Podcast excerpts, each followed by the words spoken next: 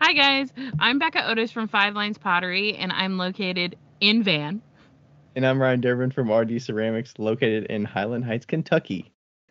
And welcome to Wheel Talk.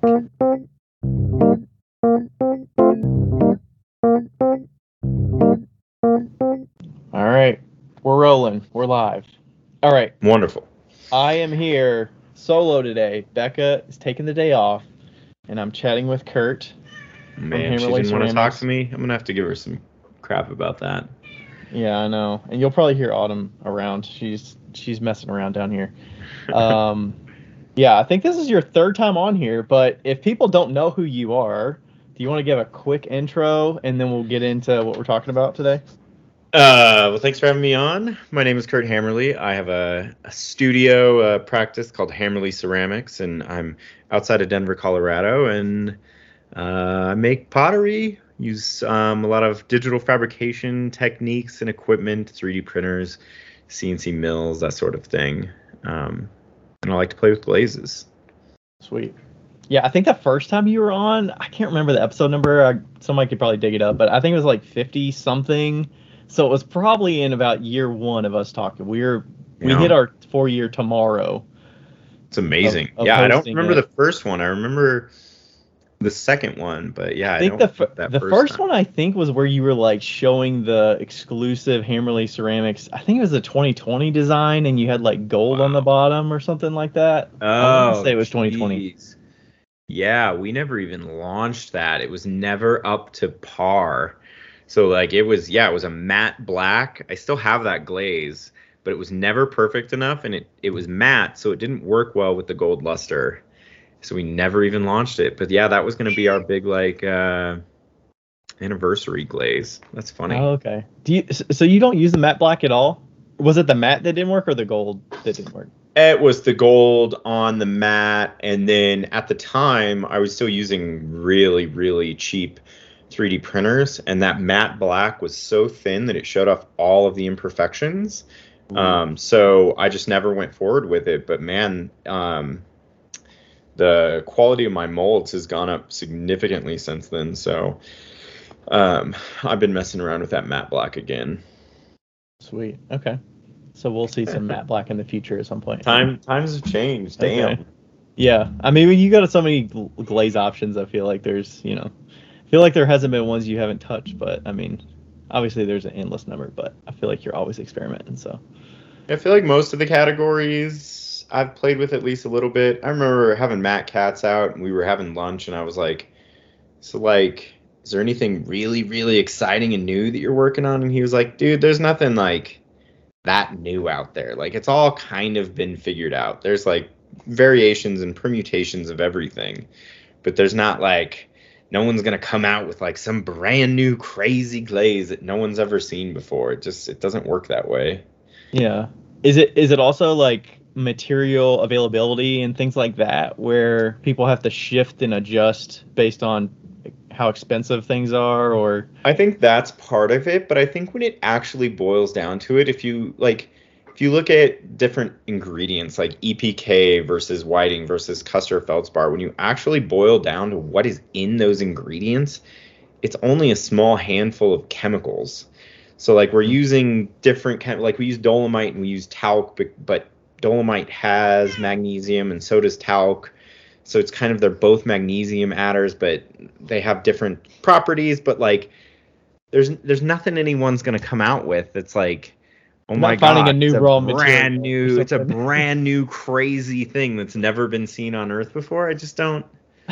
I don't think it, I, don't- I when he told me that I was like you're yeah from what I know even I know way less than he does but I was like you're yeah that sounds right so that he's doing he was doing at the time when I had lunch with him he's doing hundreds of tests of copper reds in his kiln Mhm. just like got every single copper red recipe you could find on the face of the planet and tested it and I'm like god that's wild that, that yeah there are there are endless amount of glazes but there's just not yeah it's not gonna it's not gonna be too there's nothing surprising. groundbreaking.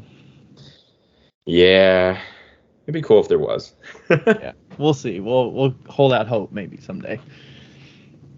Okay, so the main reason I was asking you to join us was talking about kind of like the process of growing and also like team management because you've kind of had some shifts. Of, I mean, we talked three years ago. I don't know what your team looked like then. Do you remember what it looked We- like in 2020? When we talked last time, it was just me and Greg. Just you and Greg. Okay. just me and my brother um, working out of the studio. And then since then, very soon after that, um, when my when my wife found out she's pregnant and my son was born, we jumped up to two more people. And then um, when the Seth Rogen gig came along, we jumped up two more from there. And then so it was um, five employees and myself at the peak. And now we're back down to three. It's Three. me, Greg, and Haley now. Okay. So how long was that whole period from just Greg? As, like a couple of years? So yeah, when I when I left my full time job at the university, I hired Greg and we were working shoulder to shoulder in my tiny basement studio, and then got into the the studio that we're in now, and we were in there for probably eight months before we hired two more people. So yeah, Greg and I worked together for a little over a year, just the two of us. Then jumped up to um, four total employees. Worked for another year after that, and then jumped up to six. Worked for a year after that, and then just last month I had to let go of three people, and we're back down to. So yeah, there's been like year long stints where it was just me for a couple years, then me and Greg for a year, then four of us for a year, and six of us for a year, and now back down to three. Okay. So when you're going through thinking about what you how you want to evolve and grow and like when to bring people on, what kind of parameters or what what's kind of top of mind? What are you considering? So, um, when I brought Greg on, it was just uh, I'd quit my job. Everything was going really well. Um, I won't get into the details of it, but Greg was involved in something that made him want to leave his job. Um, he was teaching middle school at the time, and he came to me and he was like, "We've always talked about starting a business, and now you have this business. I don't think I can teach anymore. Um, and uh, could we work together?" And I was like, "Oh, geez." He's like, "I don't need full time. We can figure it out." Because I was terrified. I was like, just freshly quit my job, trying to figure out Mhm. everything for myself. And I was like, I don't know how to be a boss, and I don't know if I want to work with my brother, and all of these things. But uh, I decided to go for it, and it, it worked. It um, increased productivity. He was doing some things that I um, didn't have a lot of skills with. He does all the infrastructure work. He helped with website stuff, um, and then we were in the new studio standing across the table from each other cleaning greenware. So we're sitting there with um, stuff that comes out of molds, these porcelain greenware pieces, and we're cleaning them up with sponge and exacto knives. And he just looks at me and he's like, This isn't worth your time anymore. And he was right at the time. We were selling absolutely everything that we made. And um, it just, I wanted more time to do development. I wanted more time to do new designs. I wanted more time to do glazes. And so me sitting there for however many hours a week just sponging off pieces of greenware was just it, it didn't make a lot of sense. And then Tracy came in and said she was pregnant and it was like, "All right, well, I can't keep working these like 80 100 hour weeks, so we might as well or we better like find some some more help." So I made the decision at that point to bring two people in and um, their main purview is going to be to do casting 2 days a week and then do um, cleaning greenware the rest of the time.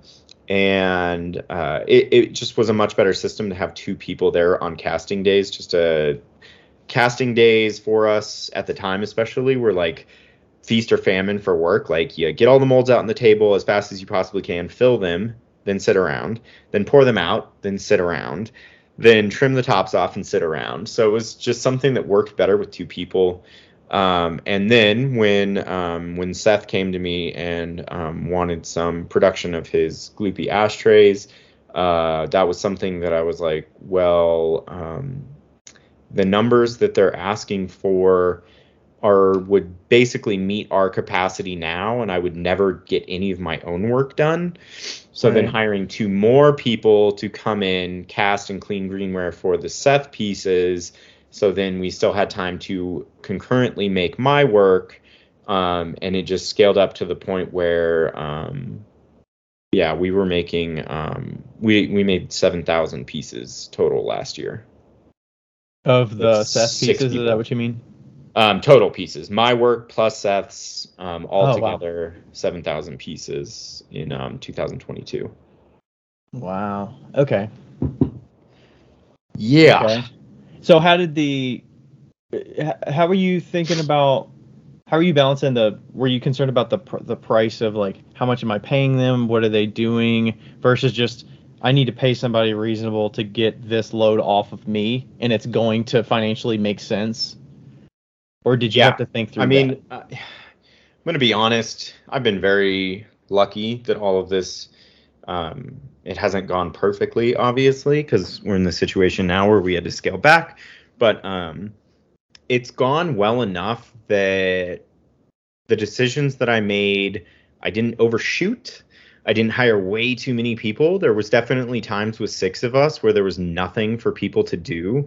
Um, when um, orders from houseplant weren't coming in and various other things like um, there were times when i was like holy shit i have to keep these five people busy and myself Mhm. and i just it was i still glaze every single piece that um, of my work that leaves the door. I guess i also glazed every single houseplant ashtray that left the door. So i glazed 7000 pieces last year. And i knew from the start that bringing in other people was going to mean that my job would boil down to a lot of glazing. Right. Yeah you're a big bottleneck there.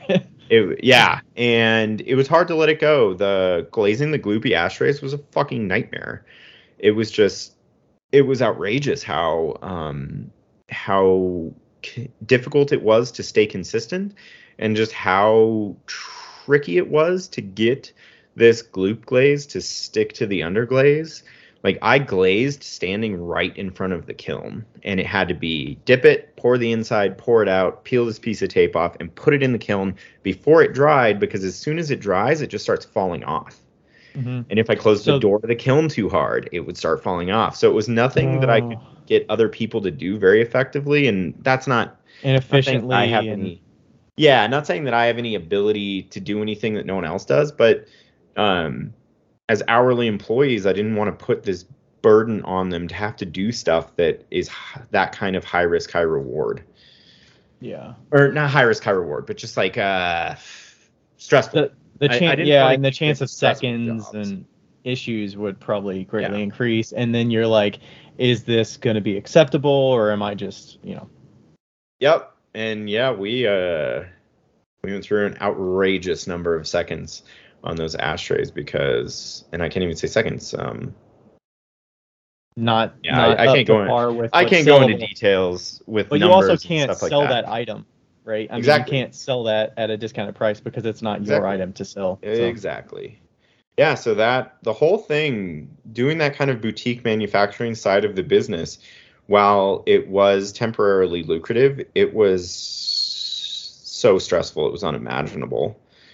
Um, yeah.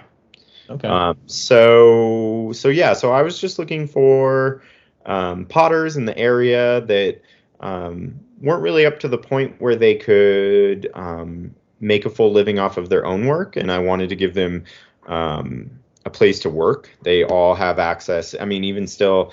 Um, I let three of them go last month, and um, they still have access to the studio. They can come in, they can make glazes, they can cast, they can use the kiln.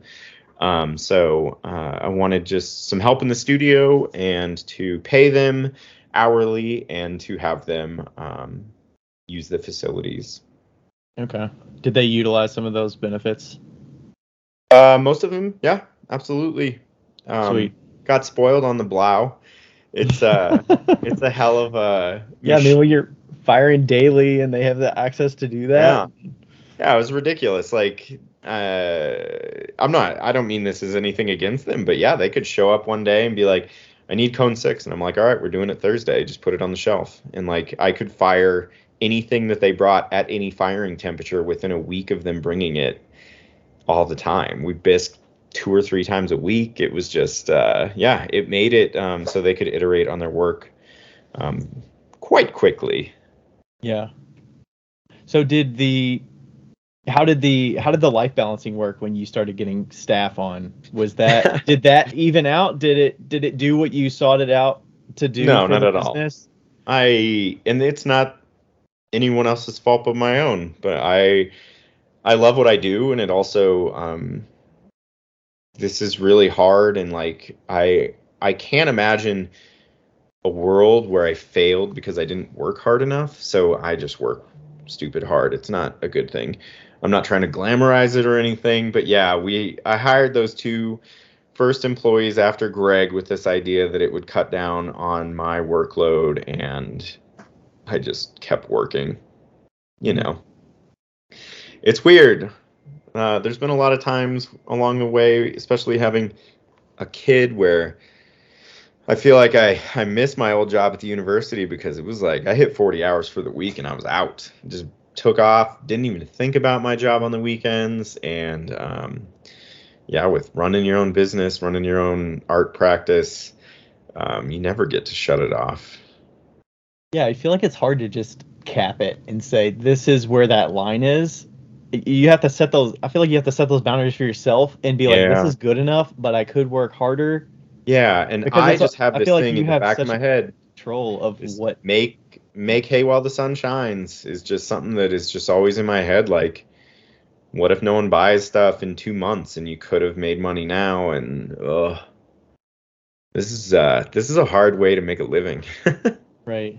How do you do you find days that you do you intentionally take days off or intentionally do things for yourself that are spontaneous or just yeah is it i i try to get out of the studio um during the week. Um i um try to try to take weekends off. I still end up in the studio for a couple hours on saturdays a lot but then i i i don't know having a having a kid is exhausting. So being at home on the weekends isn't the most relaxing thing. I think getting used to it but he's two and a half now and it's yeah not trying to complain but damn life is busy. Right. And then is your is your wife back to working uh the hours and things that she was doing before having the No. child or finding a balance of something different? She's not, um, because she, she she obviously does a lot more um, taking care of him than I do because I work so much. Um, but it kind of just it made more sense with the price of daycare and stuff like that to have her step away from her work for a little while. We're also only having one, and I was like, "You you wanted a kid, like you should spend as much time with um, with our kid as you can." Um, so she is going to start doing some stuff soon. Um, but yeah, that's the other thing that's been tough having a kid is that uh, uh, when I first started and when I left my job at the university, we were in a position where um, if this didn't go well, her income could um, carry us for a while if if this started failing. But now we're in a position where I have a lease and so the rent on the studio is not something that can go away. I have employees that I need to pay, and I don't want to just have to get rid of them. So um, between her not working and all of the overhead, um, it's become something where yeah, the idea of working less is just not. It's not something that I can really entertain most of the time. yeah so a lot of that a lot of that dependency is on you now whereas it might have been on tracy before when you left. We just had a had a safety net before like um there was never a time where i wasn't making um as much or um uh, where i wasn't making what am i trying to say?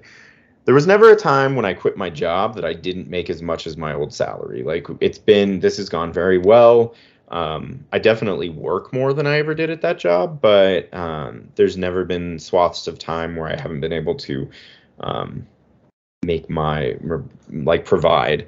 Um, but now it's just more. It's just more than ever between, like I said, the rent of the studio, paying the employees, paying our mortgage, um, all of that stuff. I'm very fortunate and I feel very lucky that I've done all of this without any debt. I don't have um, any kind of business loans or anything like that. It would probably drive me crazy with fear and anxiety, but um, it's still just um, raising that. Uh, one thing that I'd love to get across of this idea that you bringing up of like scaling up and scaling down and all these things is like raising your overhead is terrifying. And it doesn't seem like it at the time. You're kind of like, yeah, I'll take on this lease. It's like $2,200 a month but our energy bill is another $700 a month. And then paying Greg is an amount per month, paying Haley is an amount per month. And it's like these things can't, I, I would feel terrible if I was just like, I'm sorry, I can't pay you this month. So those become necessities. And then pretty soon, before you know it, you're like, oh, Jesus, we have to make like $20,000 a month every single month or bad things happen. So, um, was something that I didn't, uh, I definitely have been very fearful of scaling up overhead, but in my head I was like, whatever, it's like two thousand a month for the studio. It's not a big deal. But then like uh, workers' comp insurance is crazy, and taxes are crazy, and it's just like there's all these little nickel and dime things that when you actually sit down in front of your QuickBooks, you're like, what the hell happened? How did I go from working in my basement and making a couple thousand dollars every month and just chilling? Mm-hmm. I used to like slipcast in my basement and put my feet up on my computer desk and watch movies while I waited for the molds to cast. and now I don't sit down all day. It's insane. Like I'm just working constantly and I'm like, how did how did I do this and why why did I do this? So So yeah. why do you why do you think what do you think drives us to to want to grow and keep keep pursuing that? Well, there's a lot of things. There's definitely societal pressure. When you tell people that you run a business, the idea is that as long as the demand is there, you're going to grow. That's just like that is the fundamental understanding that most humans have of a business. Like, why wouldn't you grow it? You just hire more people, hire more people, and you're like, you don't, you don't understand. Like, just well, hiring people. work harder. yeah, it just, it just doesn't, it doesn't work that way. Um, and I've always felt that way. I have no interest in becoming vastly wealthy or building this giant empire where I have 30 employees and we're selling $200,000 worth of pottery every month. I have a very specific goal that hopefully we will get to or we will get to in the next two years because the the ball is already rolling. Like we bought the property, um, we bought the house that has the land to build the studio to get out of this lease situation. So in the next two years, I'll be building a thousand square foot studio on my property.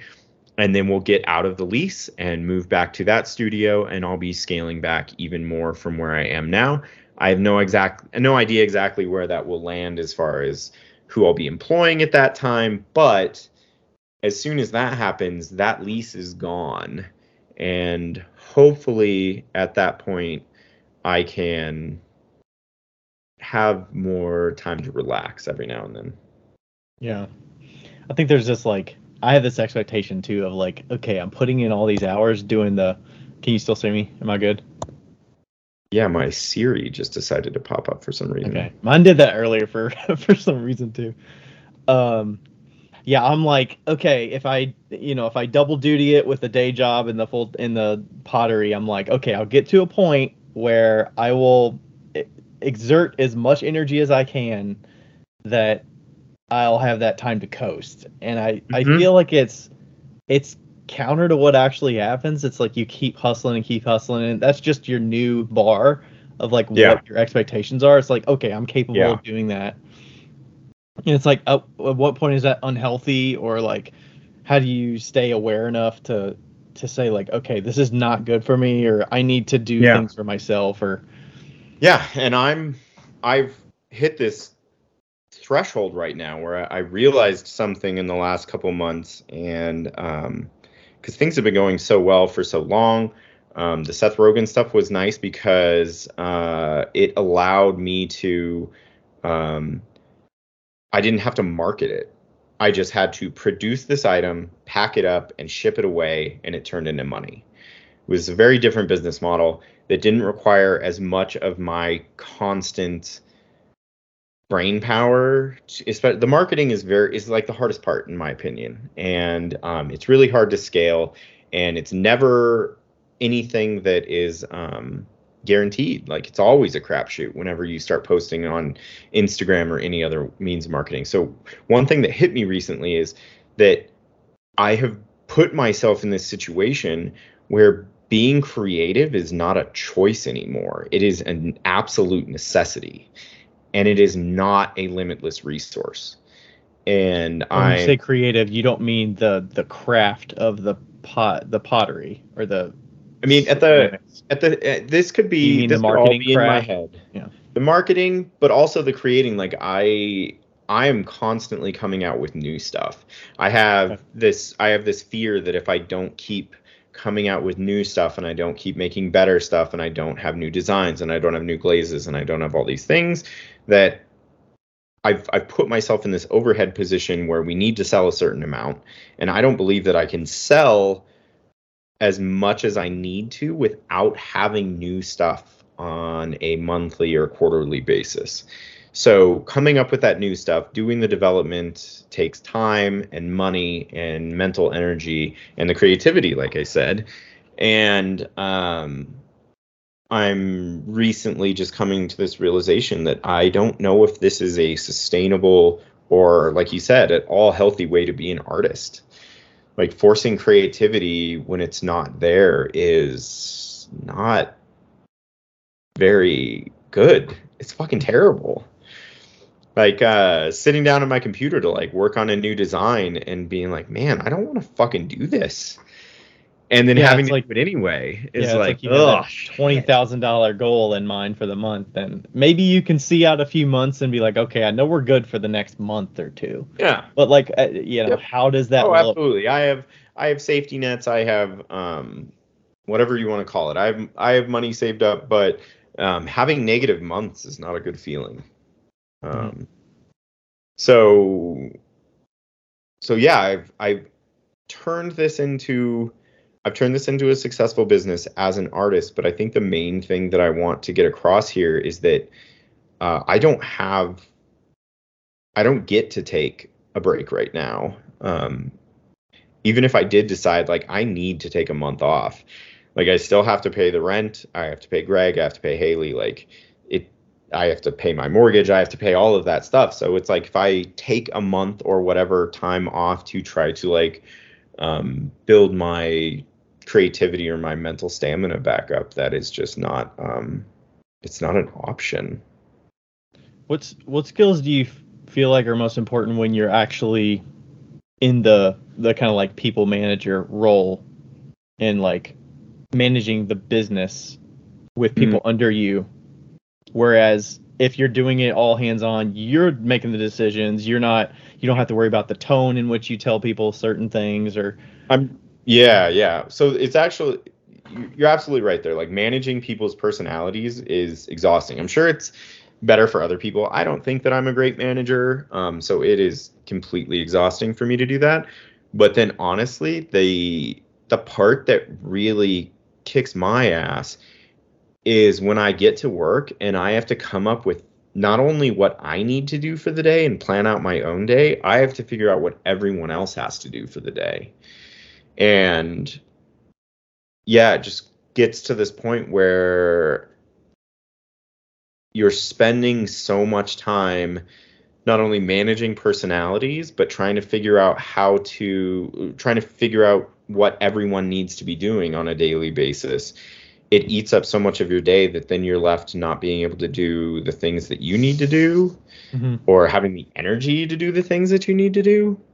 Um because So, you're like- losing money otherwise if you don't give them ample oh yeah work to do or if Yeah. and you and, and each person has their own incentive structure right of like what do they like to do where are they most skilled at how do they Yep. excel or you know Yeah, and depending on where the orders are, um, if if we were a real manufacturer, we had multiple um, multiple clients coming to us and saying we need this many pieces in this time frame. We'll give you these orders regularly, irregularly, whatever it is. Like then we'd be managing the work that way. But the way that things worked the last two years really got stressful because we didn't have enough space or manpower or just my power because I was still glazing everything to do everything all at once. So it was like we would get these orders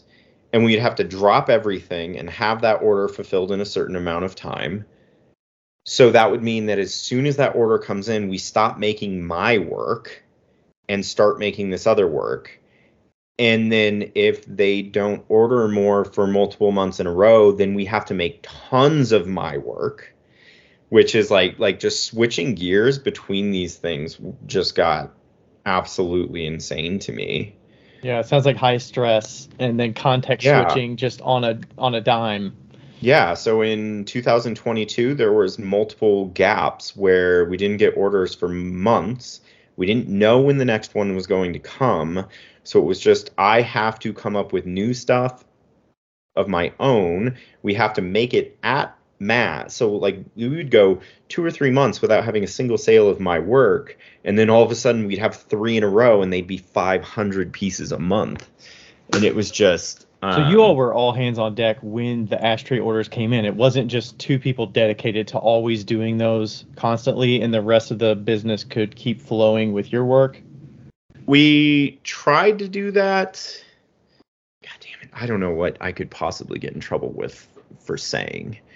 You don't have you don't have to. yeah. No, I'm just I I, I want to I really want to get this information out in a way that I'm not saying anything bad about them. It's just that with my business model and the size of my business, um, we had these two things. We had the wholesale orders from them, and we had my work. And yeah, there was just it was either feast or famine, and just trying to fill the gaps and keep everyone busy all the time based on what projects were um, available, what projects were being prioritized. Um, it deadlines. just uh, you know, they yeah, have deadlines. just- you probably personally can set your deadline on the back burner, even though you don't want to do that because oh yeah, and that's it probably that's hurts exactly your that was business the only scale. way that I could run the business. The only way that I could make this work was that every time they put in an order, I had to completely deprioritize all of my own work, like put it on pause in my head, and then do all of the development and production for the next batch. Um, Mhm. And it just, um, yeah, it was. It I was. could see, especially I when I can't believe it fucking worked as well Yeah. as it did. It shouldn't I mean, yeah, when you said you had to do all the glazing yourself, like, yeah, you were very hands on with every single piece. Yep. So, I mean, I'm sure there's some things that you didn't have to do in greenware state before, but I mean, you know, kiln load. I don't know if are you still loading all the kilns, loading and unloading all the kilns yourself too? No, uh, I mean I loaded those ones because, like I said, I Oh, right. glazed it right in front of the kiln and loaded it in. But yeah, um, I don't really, I don't unload mini kilns and I don't load bisque kilns. I load glaze kilns just because I'm the one glazing it and I have special spots for different things. Even though the Blaauw is crazy consistent, there's still a little bit of nuance of how I like to fire it. Um, so yeah, but that's the other that's the other problem of scaling up and scaling down is ah this is my work. I don't want to be a factory. Um, I just want some help around the studio. And we got to the point with that many employees where it was like it has to be run more like a factory because I am the bottleneck, like you said earlier. Um, there was just no way around it. Um, So how did yeah. how did the because it, it, you know in the background you still have to have a thread of social media marketing and all that going on yeah but there's certain things you can and can't show so how did that factor into that was one of the hardest of parts of this entire thing is because I wasn't allowed to share the work that I was doing. And while we were doing the ashtrays, I was also I'm still working on another top secret project, but this one will never see the light of day. Um, it's so crazy I can't even tell you what it is. Um, Right. But it cut into the social media presence in a way that I that was actually one problem that I didn't first I didn't see I didn't know it was coming And then it got to this point where my Instagram stagnated really, really hard because my day to day work that I had been showing for years and years and years, there was two or three, sometimes five days a week where I was solely working on stuff that I couldn't share. So there was a cost associated with doing those projects of lost marketing and lost social media time. And like i said i didn't see that coming and it it really hurt. I'm i'm getting back to it. I'm getting back in the swing of um, doing things. For years i made um, three picture posts and two videos a week. And then as soon as this other stuff came along that went down to like maybe one reel a month. Um, yeah, that's a big a big business because I mean when that's driving most of your customer base, scary. yeah. I don't yeah, know if that's so driving go, the entirety of it or if it's mostly repeat customers, but absolutely. I mean it will slow yeah. that funnel that should be growing.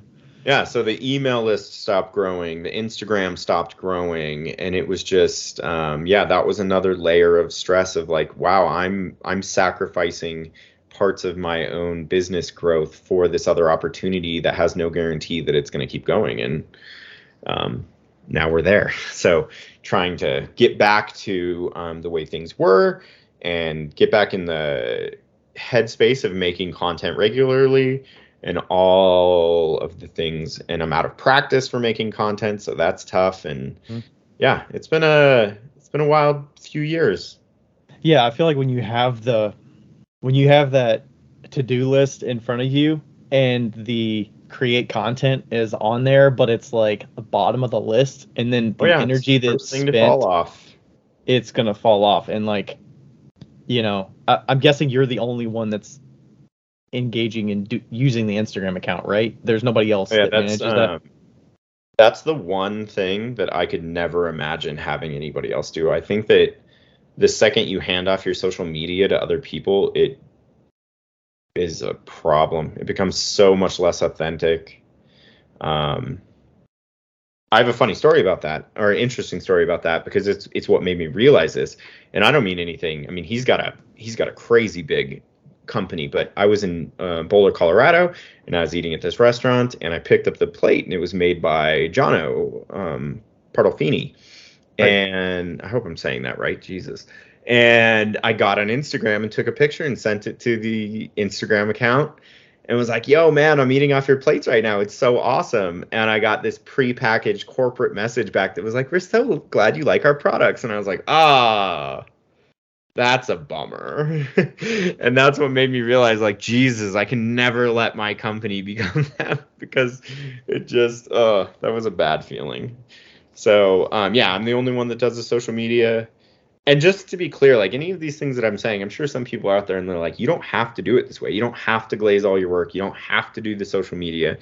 I'm aware, and I'm aware that I'm causing myself a lot of stress and extra work for these things. But um, I have a very specific vision for my quote unquote company, for my artistic practice, and um, deviating from that in certain ways would not make me feel good about what I do anymore. It is a big reason because social media is the, the you being the face of it. That's most people's entry point into your business. Yeah. And if you feel like that is filtered through other people, it's just not going to produce the yep. you know that that feeling Same they get when they get that piece in the other mail. employees, if employees of the business did made pieces that we shipped out from start to finish, that would feel very weird as well, and it's not something that I want to pursue. Plenty of other people do it. It's fine. It's just not for me. Yeah. Okay. So how um so how do you eh, do is is also the the the long term is that you're going to shrink down back to and maybe maybe it's three people, but you know, in the end, it's not you're not growing huge, so like separating yourself further and further from it, and like this big factory is just not you know that's not yeah, it's just the goal. It's so. something it's something I have no interest in. Um, there's still some projects floating out there that might take me down that path again. They will have much better contracts if they do um, happen but I have no idea um, if any of them will. Um, but yeah, I personally, at this point, I want to get back to a home studio detached from my house. It's gonna be a it's gonna be a big studio, uh, probably be about a thousand square feet. Um, uh, I don't. I am not entirely sure when Greg will get bored and leave and go do something else, but I imagine that he won't be sticking with me forever. Um, uh, so yeah, I just want to. I just want to make pots and become an old man in the studio and just yeah this uh, the the pace that I'm working at now is not sustainable.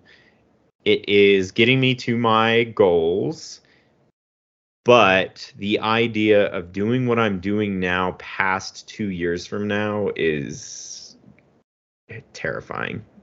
I don't think I can sustain it. Do you do you have to think about what types of skills and instruction you give to employees so that is it like limiting what you give out so that it's not one person that's responsible for an entire thing so it's like lost education so you don't sink so much time into like training and then it becomes lost if they leave or how do you kind of think Um, about that We're really not big enough for that to be a problem. Um, I mean, there's a lot of stuff that I personally have to force myself to stay involved in because Greg does so much of it. Um, specifically, like the shipping and the website. Like right now, he's completely redoing our website, and I have to stay involved just enough that like if he left, I'd still be able to manage it because he's been he's been dealing with the back end on the website for so long um, making the listings for the sales, just organizing the the navigation of the website. He's been doing all these things so much that uh, I don't I'm not practiced with them anymore. But as far as other stuff in the studio, like whenever I make a new design and a new mold system, I'll cast it myself dozens of times first, just to make sure that I have um, the technique down and the most efficient way to get it done and without cracking and all the different aspects of that. So, and like I said, we're just too small for that to really be a problem. And that's one of my fears is I don't want to get to that point where losing an employee turns into a massive scramble to find someone to fill that void. okay That would, it's just, ugh, sounds terrible. I never wanted this to even be a real company, and here we are. does the um so what are some of the i'm thinking of some of the other things that people have for overhead that they maybe adjust and shrink. Like like you make all your own glazes. So you're completely you have a control of all of the r- materials. As long as the raw materials you can get you Yep. can make your own glazes. You control that. You're not relying on like a commercial glaze or company. Yep. and their supply and demand of like do they have the material for me to produce the product i have? Or you know Oh, the slip yeah. you pile up on like slip and clay and stuff so like yeah, we don't mess around with running out of clay. That would be a horror show. And I, I, yeah, if we get below like a thousand pounds, I am on the phone getting more clay. yeah so are you consciously just thinking thinking ahead of like okay what what must haves do i need to control versus like do i need to outsource yeah. like you know greg's managing the website like you could have somebody do that or somebody build it and then it's like but you don't really you know who has the skill set to Yeah. do And see, this is, um, this is the thing. And I think about this. We, we've talked about this in the studio a lot. I think about this a lot is there's, there's different ways to run a business. Mine is very, lim- the way that I run my business is very limited because we can't grow. like to to run a growing business you have to hire people give them a job and like fully delegate that job to them but i maybe i'm a control freak. I don't know. I just i don't want to get to that point. I love doing all the different steps. If i was just doing one tiny sliver of it i would be bored out of my mind. So the fact that um yeah that i still yeah i still make the glazes i still make the designs i make the molds i make greg and i split making the slip sometimes. Haley makes some glazes now but i still make quite a few of them um like actually mixing up the buckets of glaze but i yeah i just i never want to get to the point where i'm completely out of different aspects of it. So it's just going to be small, and that's fine. Yeah.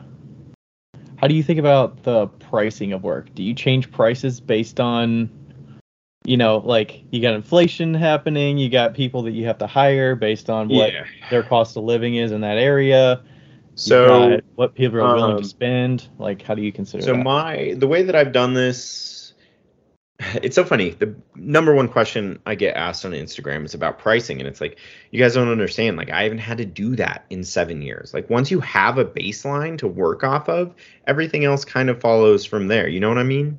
Mhm. So when people are like, I made this thing, it took this much time, I've never sold before, how much should I charge? I'm like, I have no idea. Like I even when I come up with a new item, like the orbs that I make, I have no idea what to charge for those.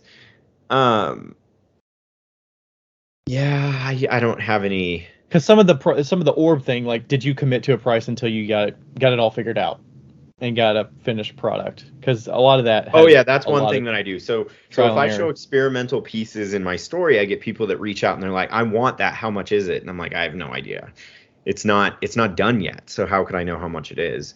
Um, I hate pricing just as much as everybody else does. I'm just glad that I have a baseline to work off of. The mugs when I first started on Etsy seven years ago, they were 45 bucks a piece and then over the years we've just raised prices in usually $5 increments at a time i have committed myself kind of non yeah i i don't think i've even like told greg specifically about this but i mean I, my plan was to try to um roll through the inflation without raising prices and yeah, all the prices of our materials have risen, but we've also found efficiencies along the way. So I haven't risen, I haven't raised my prices um, during COVID or during any kind of inflation. Um, I have, however, released some special edition pieces, and most recently we did some pre-orders that were a lot more work um, to make. So those went up for a higher price. Um, so yeah, I have a baseline price, and then there are things that go up from there based on how much work they are. And I guess that's the best answer that I can Yeah. give. Because I would guess some of the some of the 3D modeling and the iterations you have to go through to get. I I don't know if that's just a personal look and feel that you're going for, or if it's a um, quality durability thing hmm that you have to like iterate through and figure out, and that's part of the what took us, you know, all of this work to get here. There's there's some of that. I try to boil that into just being like this R and D line item on the budget. So, um, I mean, the orbs are more expensive, even though they're not exponentially more work because they're more of like a artsy piece. Like I feel like with functional ware, there is this threshold of what you can reasonably charge, unless you are an outlier. There are outliers, and they make incredible things that are functional and have a higher price. But um, I think it's harder to raise the prices on those. But some of the more artsy one-off things, um, the price can be a little different. Um, yeah, man, pricing is a crazy thing. because in like like the simplification of the molds or the optimizing of the molds i'm is part of that oh, saving okay, so it's material even- and it's not even that. I would say that like What up, home skillets? So, um, we're interrupting this time because we couldn't interrupt it at the time of the time. So, I wanted to talk to you about the L&L thermocouple guard because that's my favorite part of the, the new kilns is that you know how like when you have a normal thermocouple it just like sticks out and it's just like out there all willy-nilly in front of God and everybody, you know? And it just has no protection at all. Well, on the new thermocouples in the L&L kilns, they have a cool guard and it's almost like a PVC pipe type thing, but it's ceramic obviously. But it's kind of like a tube that surrounds the thermocouple and what it's doing is that it's protecting it from any damage that might happen so it'll get damaged before the thermocouple actually gets damaged and also what i think is really really great is that none of the black dusty stuff that happens to quite literally every thermocouple, whether you get it from one kiln company or the other, um, it degrades and it starts to like kind of crumble and fall. And that guard is actually going to catch all those little black crumblies. And that, in my opinion, is the coolest thing about the new L&Ls because I haven't seen a thermocouple guard like that in any other kiln. And I just think that that's so nice. Like, what's great about it is that, you know, you have to protect three thermocouples. You're not just because there is zone control, you're not just protecting one thermocouple, you have to protect three. And that just kind of takes the worry out of it all. So you can go to hotkilns.com and see what I am talking about and find all of the L&L awesomeness that you want. Uh, they have an fantastic website that has all of the things you need and also it has a great troubleshooting area as well. I've used it many a times. Even for my kiln that's not L&L. So, yeah. Let's get back to our regular program. Yes. Okay. So there's some optimizing there. So the orb is a six part mold, but every part is exactly the same. So it's one mother mold. I cast it six times in plaster. That gives me one full mold. But the materials to make that mold were way more expensive because it was so big. Like the 3D prints for the pieces were super expensive. The silicone was massively expensive. And then it's kind of the the um, the expense of the r&d for that item is a lot higher per piece because i'm not going to make as many of them if that makes sense. So like if it cost me $150 for materials to make a mug mold but then i sell a thousand of those mugs then what that's 15 cents for the r&d per mug.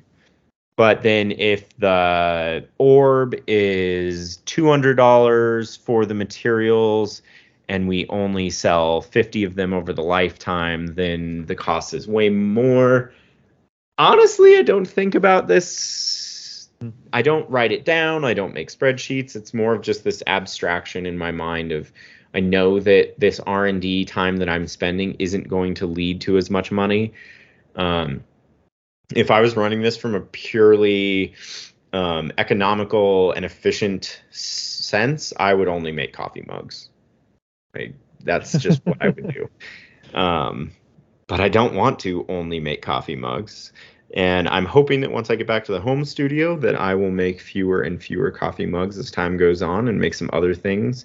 I'd really love to make some really big pieces, get into some shows or something like that. But um, right now, with all the overhead that I have, Tracy not working and Levi being young, it's just it's it's got to be run more like a business than an art studio right now. Yeah. And that's just something that I'm come to terms with. And I would suspect this uh, the standard of materials is pretty consistent with mugs, for instance, because you got the the same number of parts, the amount of clay slip is pretty consistent. The process of cleaning them up, I mean, the improvement of the molds has made the cleanup easier. Is that accurate? Yep. The improvement of the molds in some of my most recent designs hide the flashing on hard edges, so we don't even have to take a knife to them anymore. It's just a sponge. Um, so yeah, so we found a lot of efficiencies along the way. I found efficiencies in how I uh, coat a lot of my pieces in underglaze. I don't know how I've been interested to know how you've been doing it, but um, I have this double double spinning banding wheel system inside of my spray booth, and I can spray a hundred pieces in an hour. Yeah, mine's very inefficient. I I have an assistant and I pay her to paint them paint them on. So oh, I saw oh, somebody okay. recently that was dipping black and I was like, well, I think we could get to that point. So maybe that's my next experiment is to to get a slip down to a good consistency that it's dippable. But I don't know that that's going to work on like mugs with handles and is it going to look clean and smooth and all that. But like bottles, I feel like we could dip those and that would look fairly consistent absolutely. Yeah, but there, I mean, yeah, there's different there's different aspects like to it like that. Like I bought a pretty expensive spray booth, and then building the ventilation system out the building was very expensive. But I've because we were spraying the Seth Rogen stuff as well, so I've probably sprayed ten thousand pieces since we got into the studio or more. Mm-hmm. Um, so it has been well worth the expense broken down over that number of pieces. That's kind of how I look at it. Is um, how many pieces is this investment going to work? Like we fired so much work through that Blaauw that it is paid for itself so many times over. It's ridiculous. Right. How did the um, bringing back old designs come about? Because I think you you kind of shelved some things and then Yeah, like- back like the bowls or a mug shape. Yeah. Um you know, it's uh it's a funny thing. I just get bored of stuff sometimes. so like I'm just like I don't want to make this anymore. Like the brain coral texture from last year, I'm like this is I'm just not inspired by it anymore. It's not very interesting. That one in particular is going to come back for the holiday season. I have one glaze combo, the fire coral one from earlier this or late last year anyway, on the the medium mug, the tall mug, the small planter, the large planter, this one glaze combo is going to be on all four brain coral designs, and it'll come back just temporarily for a launch during the holidays. Um, it's actually kind of exciting to get to the point where I have all these designs. Like I have all these mother molds on these shelves, and if I do get inspired with a new glaze that I'm working on or an old glaze that I just miss, um, we can very quickly because of the systems that we have in place with the mother molds and other things as i can dive back into an old thing um, in an efficient way um, but yeah like I, I just get bored of stuff and i'm like i don't want to make this anymore so we're not going to make this anymore See, I would think your form, like the bowl, you were just like, okay, we're just gonna shelve the shallow bowl, and Yep. like we're done with that mold. But then you're like, did you? And you brought it back for. I was like, okay, maybe it's because he's trying to, you know, get some more forms, an assortment that's not just the mugs. okay get so, it was partly that but then the other thing is with the volume of my work plus the work from Seth, we were running out of kiln firings. Like we were firing every single day and still not getting everything done. And bowls take up an especially those wide bowls. I can only put 4 on a shelf, but I can put 20 mugs. So I retired the bowls and the plates because we didn't have enough kiln firings to get them like firing wide bowls and plates is the most inefficient kiln space imaginable. right because the, the do- cost, like- the dollar value, yeah, of what can fit Exactly. in that foot. So the ki- the shelf the shelf stilts for bowls are a little bit shorter than mugs, but I can either put two thousand dollars worth of mugs on a single shelf shelf height, or I can put two hundred dollars worth of bowls. It's a Mhm. pretty stark difference. So bowls are great. Bowls and plates are great because um, you can have a kiln that has way less pieces, so it's way faster. It feels a lot better. Like it, I don't have to glaze a whole day to load a kiln if I have half bowls because it fills the kiln so quickly. But in that situation where um, we were firing every single day and still falling behind on certain firings, whether it be oxidation cone 10 reduction cone 10 or cone 6 um, we were having it was it was interesting to juggle all the different kiln firings make enough stuff for some that were light and then get multiple firings for stuff that was heavy um, so yeah uh, the bowls and the plates kind of went to the wayside for a little while just because um, it was not prudent as a business decision Right. So with that, it seems like that's a good, a good uh, formula for meeting that demand is to make more pieces of that fit. I mean, part of it's like I don't know how much cleanup you have on that mug versus the bowl, or if it's just like the Uh, formula. Like like I said, if we were going just after money, it would be all mugs all the time because bowls are just as much work as a mug and they do not sell for as much. And they take up way more kiln space. So- it's just um but but like I didn't enjoy I don't I don't want to make decisions for my art based on the economics of it. I want to make whatever I'm inspired to make. But right now, at this moment in time, it has to shift because I have a family to provide for. I have a lot of overhead, and limited sanity. How how is the how did the pre-orders fit into that formula? Because I want to say back in the day you used to do more. I want to say one-off, but you used to do a more selective number of glazes, and they would all be one-offs, or maybe you'd have a Oh. couple of the same, and you So we have more of a pre-order built in now. we started three years ago, about three three and a half years ago, doing pre-orders because there were these large swaths of time, like 95% of the month, there was nothing on the website. And it's one thing to have followers that want to buy stuff. They can play the game. They can um, mark their calendar at what time they need to get on to buy stuff. But when you're talking about boyfriends, girlfriends, husbands, aunts, uncles, and someone in their life told them, "Hey, I want one of these guys' mugs," they'd send me messages and be like, "I'm not fucking waiting for this. Give me a mug." And I'm like, "It doesn't really work that way." And they just they're not acclimated to how this works online, and they would just get pissed and then mm-hmm. leave angry. And it's like that's money that we're just leaving on the table, and we're pissing someone off. So we started doing the pre-orders as just a way to have work on the website um, at all times. And with the side benefit of uh, as the launches got larger and larger, it just became so exhausting. Like doing a launch of 400 pieces every month means that I have to do a picture day of 1600 pieces. We have to do multiple full days of packing up orders. And it's just not spread out. It's just, it was just this huge batch process. So, um, for example, uh, last year felt really good as far as diversification. We had a third of our revenue was with the ashtrays, a third of revenue was from numbered launches, and a third of the revenue was from pre orders and signature collection, which is basically pre orders, but they're just on the website all year round. Um, and that just felt good because it let me have smaller launches of the really one off high variety of glazes. It was also just insane to um, have 400 pieces. I mean, we're running into this right now. It's insane to have 400 pieces and not making more than two of any glaze combo. Right. So I'm just is like, that part? Is that because you decide like which colors you're interested in?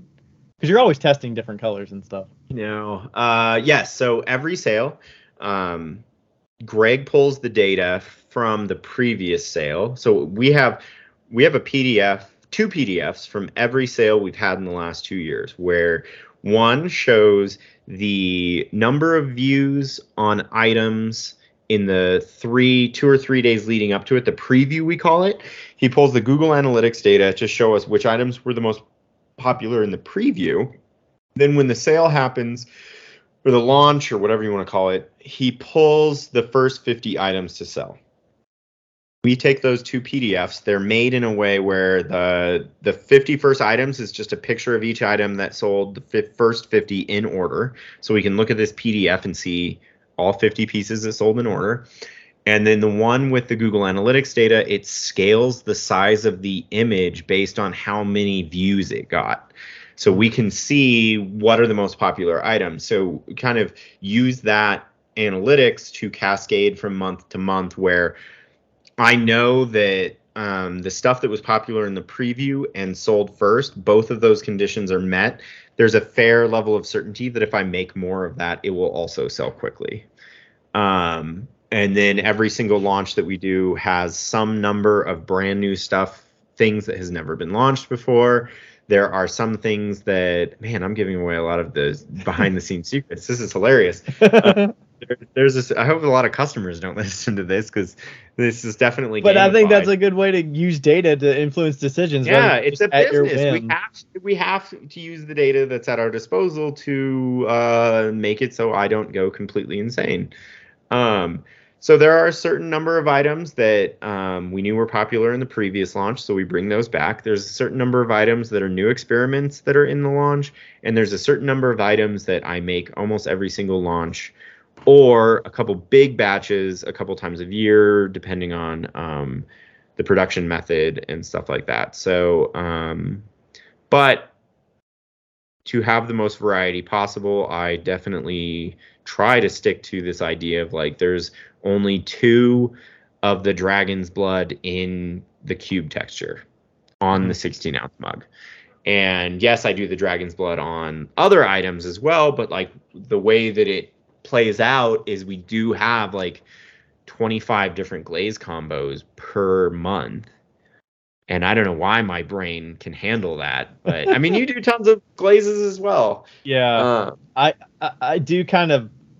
I will use the the data from shows. That's where I get most of that information because every time I do a checkout, I'll I do it by form and then I have a color per form so that I can look at quantity wise how many items yeah. of this form sold, and Oh, then I use the color. That's more just the restock as well as just in my head if somebody asks or a wholesaler asks like which ones are most popular, I can tell them pretty easily.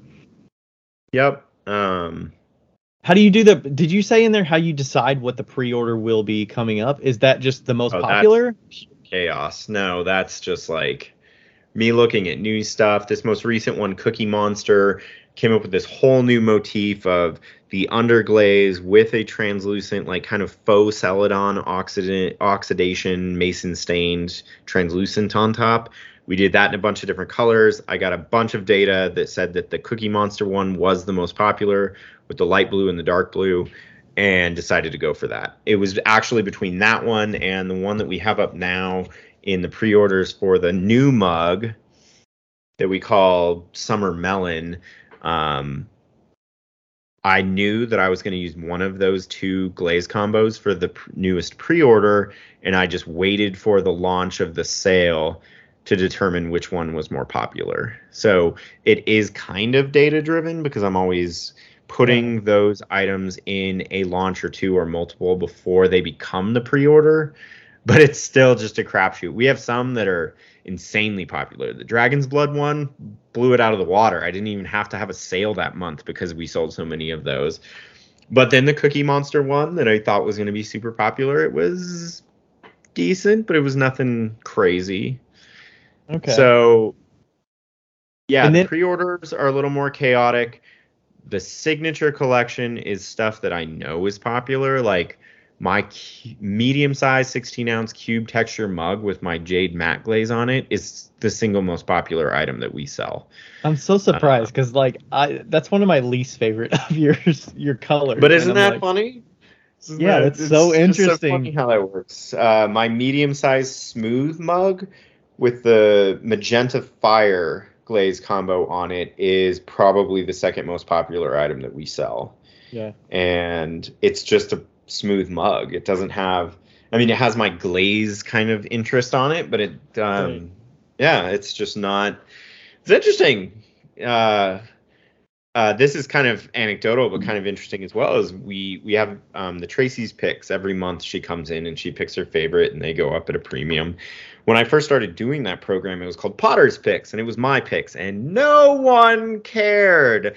No one liked the ones that I liked because I always liked them because they came out technically perfect, or they came out. Um, uh, it was something that I had in my head, and when it came out looking just like I imagined it, I was like so happy with that. And then Tracy swoops in and she's like, "No, these are the best." And I was like, "Well, three of those I wasn't even gonna sell because they're so shitty." And she's like, "No, these are the best, and they're the ones that sell first. She has her finger on the pulse of my following in a way that's just unbelievable. to me. And she So- does she know about the data of all the other popular images Nope. and all that? She Okay. comes in. She comes in on photo day. We put all the stuff out on the table for her, and she meticulously goes through and just picks the ones that she that like speak to her. And it's Wow. great, and it works. And we've been doing that for like four years now. Wow. but um, yeah, so um, Are you taking all the photos? Yeah, uh, I have. Uh, yeah, so Haley helps. Um, she, uh, she's amazing. She sets everything up, puts the stickers on, wipes the bottoms, all of that kind of stuff. Um, yeah, I don't know where it is now, but I I think I have about fifty-seven thousand pictures Oh my gosh. in my Lightroom catalog from every picture I've ever taken for of my work. Wow, wow. It's Okay. on a it's on like a four terabyte backup drive under my desk. Oh my gosh. I would uh, like I get I get overwhelmed with just like I'm sure I have really good content on my phone and I'm like I need to you know get these down to like posting certain things and i'm like i'm sure i've taken really good videos and stuff it's just putting it together something that's going to be useful besides just like listing items and oh, stuff Oh yeah. So we have this insane workflow where, yeah, Haley and I do a photo day. We can take about 1,200 pictures in about six hours, and then I go home that night and I edit those 1,200 pictures in Adobe Lightroom. I export them at website size onto Dropbox. It auto uploads to Dropbox, syncs on all of the computers that I have, and then Greg sits down and makes all of the listings on Shopify in about three or four hours for 400 Wow. pieces. wow It's gotten very efficient, but it's pretty crazy. I I really wish that I could s- get down to a position where I was doing a numbered launch of about 200 pieces per month, and the rest would be supplemented with pre-orders. That would be really nice for my um, exhaustion levels. Um, but and do do you how come you haven't offloaded the photography at all is that just your connection with it before fucking it lunatic. Oh, I love photo day. Photo day is when I actually get to see all the details, every single piece up close. Um, it just it it solidifies that in my brain because, like we were saying earlier, I don't unload all of my kilns anymore. Even the um, ones okay i was assuming Even the you were glaze uploading the ones, I used to, but there's just a lot of days where I'm like, I have to get other stuff done. Haley, will you unload the kiln? And Greg or Haley grinds the bottoms on the diamond core pads. Um, so there are some pieces that slip through the cracks, and I genuinely do not see them until photo day. Um, but then just like going through that whole exercise of photo day, it really is what drives home in my head like I remember glazing this one. Here's what the results are. I'm never doing it again, or I am doing it again. Or like, just um. So it's it's just has to be part of the process um, to keep moving forward and keep making these decisions of like, oh, this one is really cool, but I wish it instead of teal, it was more blue. And then I make a note of that, and then I start testing new glazes the next week. Um, and yeah, are there a lot of are there a lot of seconds that you set aside because the, the there's crawling or there's some Yeah. issue that you just or the, Yeah. the experiment just didn't turn out and you're Um, like okay we, we can't photograph Oh this. yeah, and um, yeah, we, my, I'm very aware that my work is super expensive, and because of that, we have a very high level of quality, and um, yeah, so we have seconds. It's actually, if I, I know a lot of people online that listen to this will be upset about this, but um, we have big second shelves in the studio. And if you come in person, the seconds are very inexpensive. And so we've had people come in and buy like 20 of them in one go. Um, people won't Yeah. like that because you're discounting seconds significantly or they don't like that because they can't physically get there to get them from you? because they can't physically get there. So we used to do second sales online, and it just the whole thing sucked. Like sh- having people pay shipping on seconds and like I got to one of your photograph all the seconds. I still use it today Well, I, I appreciate that, but um, Yeah, so we have we have visitors come through. Like in the last in the last three weeks, we've had visitors from um, we had a visitor from Finland, we had a family from Israel. We have people like people come and visit Colorado all the time for vacation, and uh, a lot of them come by the studio. And then once a year in the spring, usually after Christmas, when I've messed up hundreds of pieces, we do like I said. Okay, so we used to do a uh, online second sale. We'd have to take all the pictures, edit all the pictures, make all the listings, ship everything. And then two years ago, we did one in person, and we had four, four or five hundred pieces out on the table. And when we opened up the second sale, we opened the front door of the studio. There was about 80 people outside, and we sold like 400 of those 500 pieces in an hour and a half. Yeah. And it just like That it was insane, and it was like, okay, I'm not doing why spend all of that I'm not energy doing a whole day of pictures, a whole day of editing, two whole days of packaging. I'm just not doing it anymore. Plus, like as cl- as as clear as you can take pictures of seconds to show what the flaw is some people would still get it in the mail and be like this is unacceptable and i'm like it's a second so when people come in person they can look it over they can decide with the full amount of information what they want so i'm sorry to anyone out there that that upsets but um it But then- works so but how better. did how do people reach out to you to visit? How does that happen? um mostly through instagram or email Okay. um, yeah, so someone will message me and say, "Hey, I'm gonna be in Denver from Wednesday to Saturday. Is there a good time for me to stop by?" And I say, "Hey, um, Thursday or Friday morning before 11 a.m. would be great." And they say, "Cool, I'll come Thursday at 9. And then I just pop it on my calendar, and then. Um, most people don't stay too long. Every now and then, I'm like, "Hey, I gotta get back to work," but um, for the most part, it works well. Give them a tour, show them how we do everything, talk to them for a while, and then um, tell them about the second shelf, and they'll pour over that for a little while. Yeah. Um, if you do want to visit, there is no expectation to buy absolutely anything. We love to have visitors. I love to show people the place. Um, but yeah, that is an yeah, it's a space. To, it's a space to be proud of because it's like uh, only you know four to five people enjoy it on a regular basis, and like there's Yeah. so much value that they've probably gotten from you. Oh, and it's great to see people look at your work in person. Like I because I don't do shows like you do.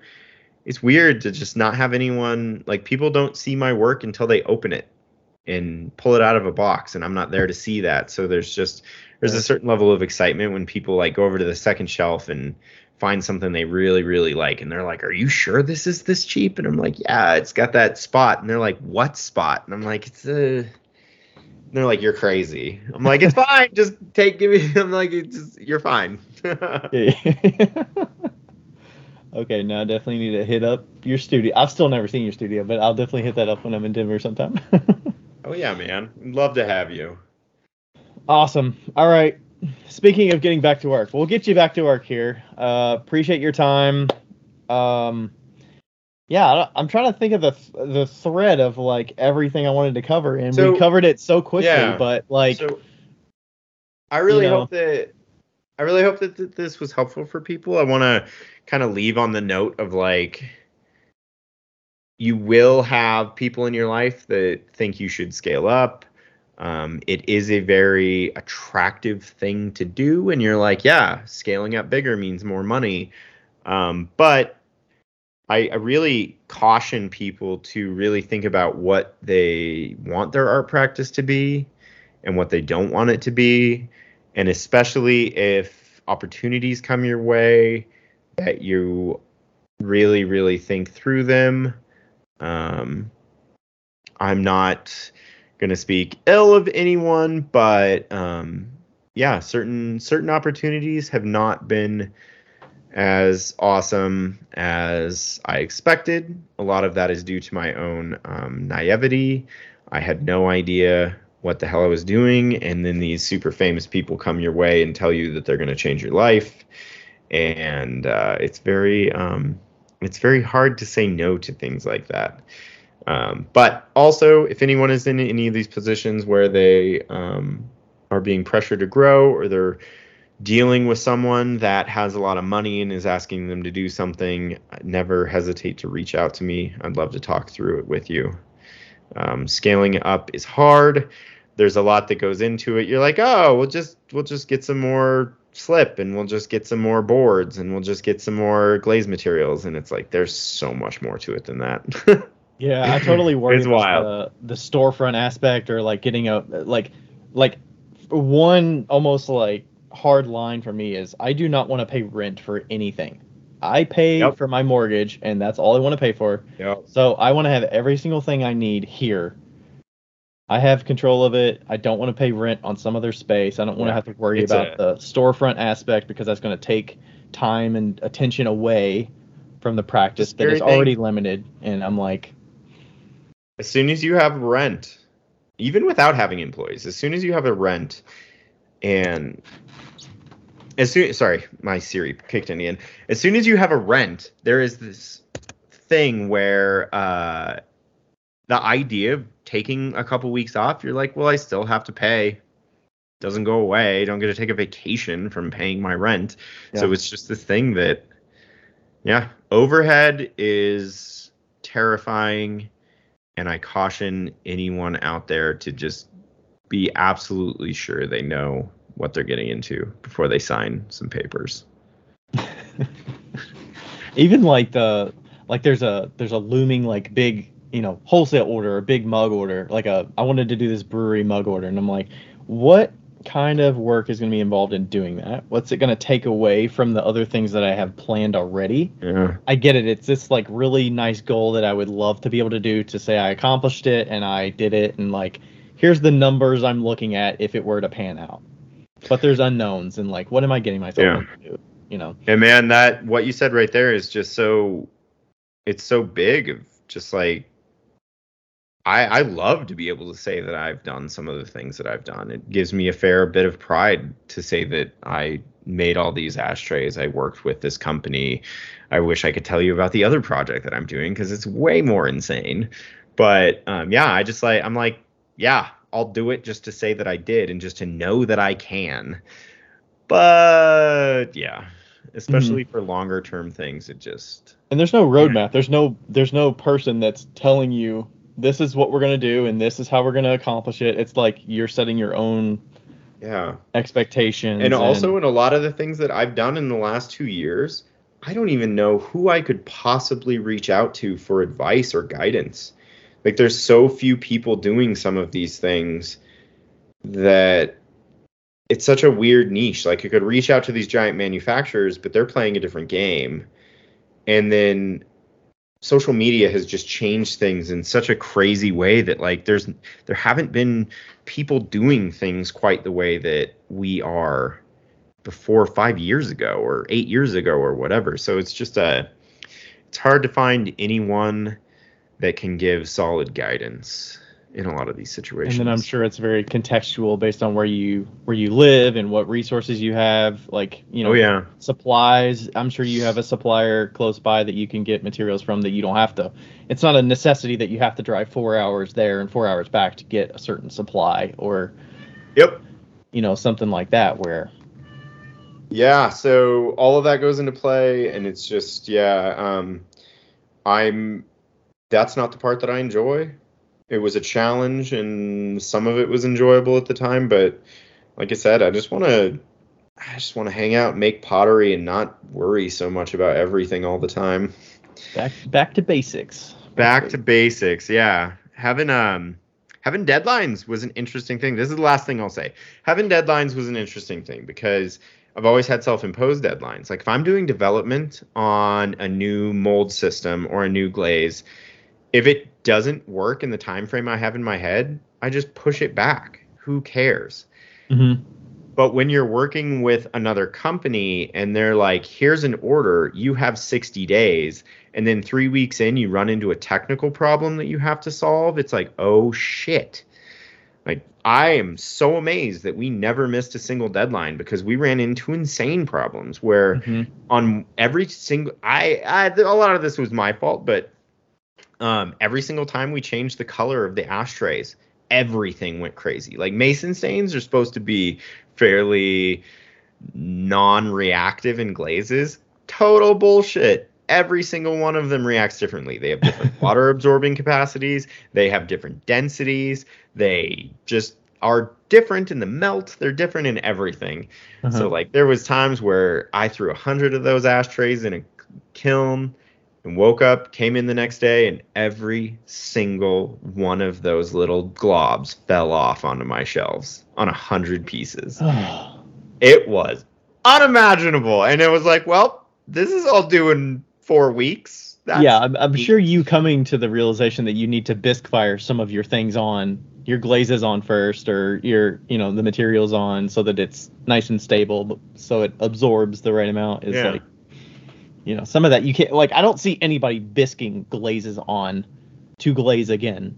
Like I've I don't know that I've seen that as much Yeah, as like you sharing I'm that. And I'm like, because when I first did it, it was like, well, this makes all the sense in the world. Why would I not do this?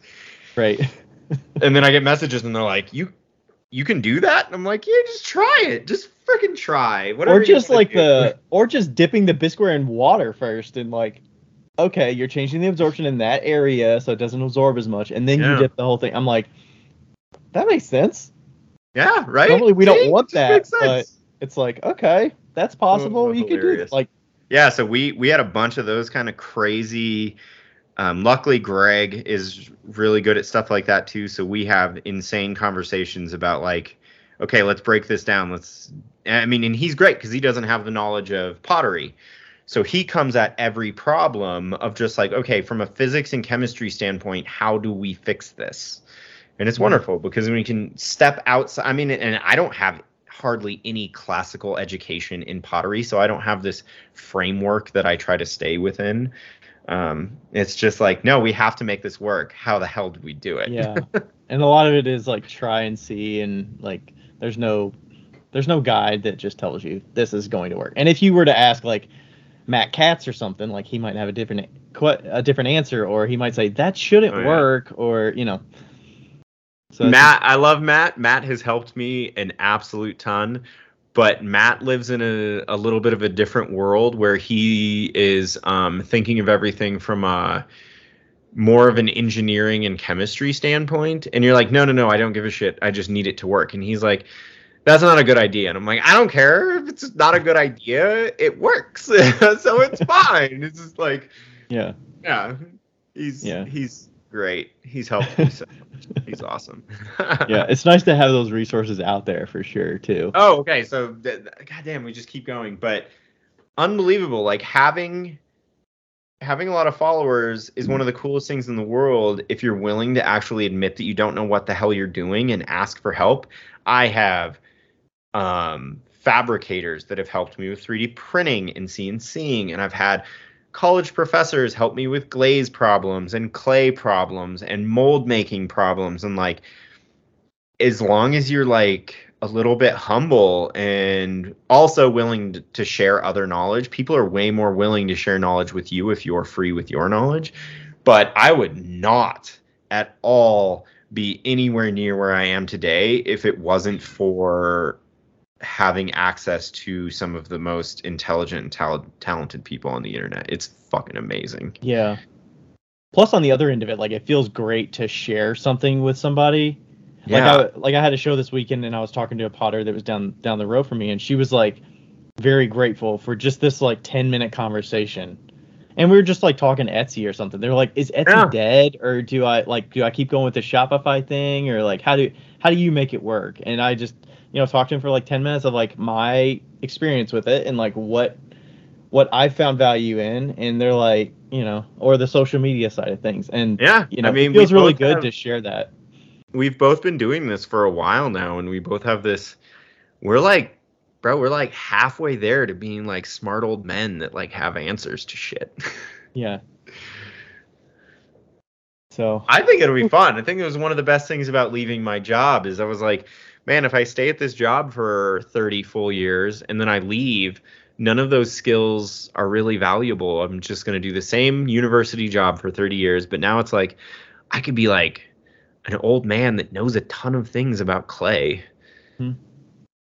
And there's like- no there's no like if you're working that job, you know, what would get you into learning those other skills? Like you would have to have an inherent interest in learning those other things. Oh yeah, because they're only paying me to do this tiny subset of things. yeah. You kind of do that out of necessity of like I have to figure this out because nobody else is going to teach me. Yeah, yeah, So that's the great yeah. thing. It feels great. I love helping people when people ask about Etsy, Shopify, glazes, clays, 3D printers, um, and then And just then you get to following push the their limits of those journey. those technologies like the 3D printer. I'm sure you're like sending them issues and you're like, this thing is messed up. Like, what's going on here? Oh yeah, I have a guy that follows me that is like an organic chemist, and he knows all of the stuff that's in those resins and how they react, and yeah, access to experts of every kind. It's kind of crazy. All right, Curt, I won't keep you any longer. Appreciate the time again Oh, for the man. third time, and uh, I think everybody will get a lot of value out of it. find you at Hammerly Ceramics on Instagram, hammerlyceramics.com. That's it. All right. You got it. Let me know when I you're feel like I memorized that. I'll give you the outro, and then it's just like onward. I appreciate it. All right. All Thanks right, man, everybody for good talking to listening, and we'll catch you next time. Thanks, Curt. Bye. Bye. Hey, everybody. Thanks for listening to another episode of Wheel Talk. This podcast is made possible through the contributions of all of our listeners who always ask us great questions, leave us reviews, and contact with us through social media. Thanks to all the fellow makers as well who take time to be interviewed and share about their lives and businesses. And thank you to Ashley from Boldover Ceramics and Lindy from Lindy Garner Ceramics for their assistance on the Wheel Talk Podcast Instagram. You are invaluable. Thank you to everybody.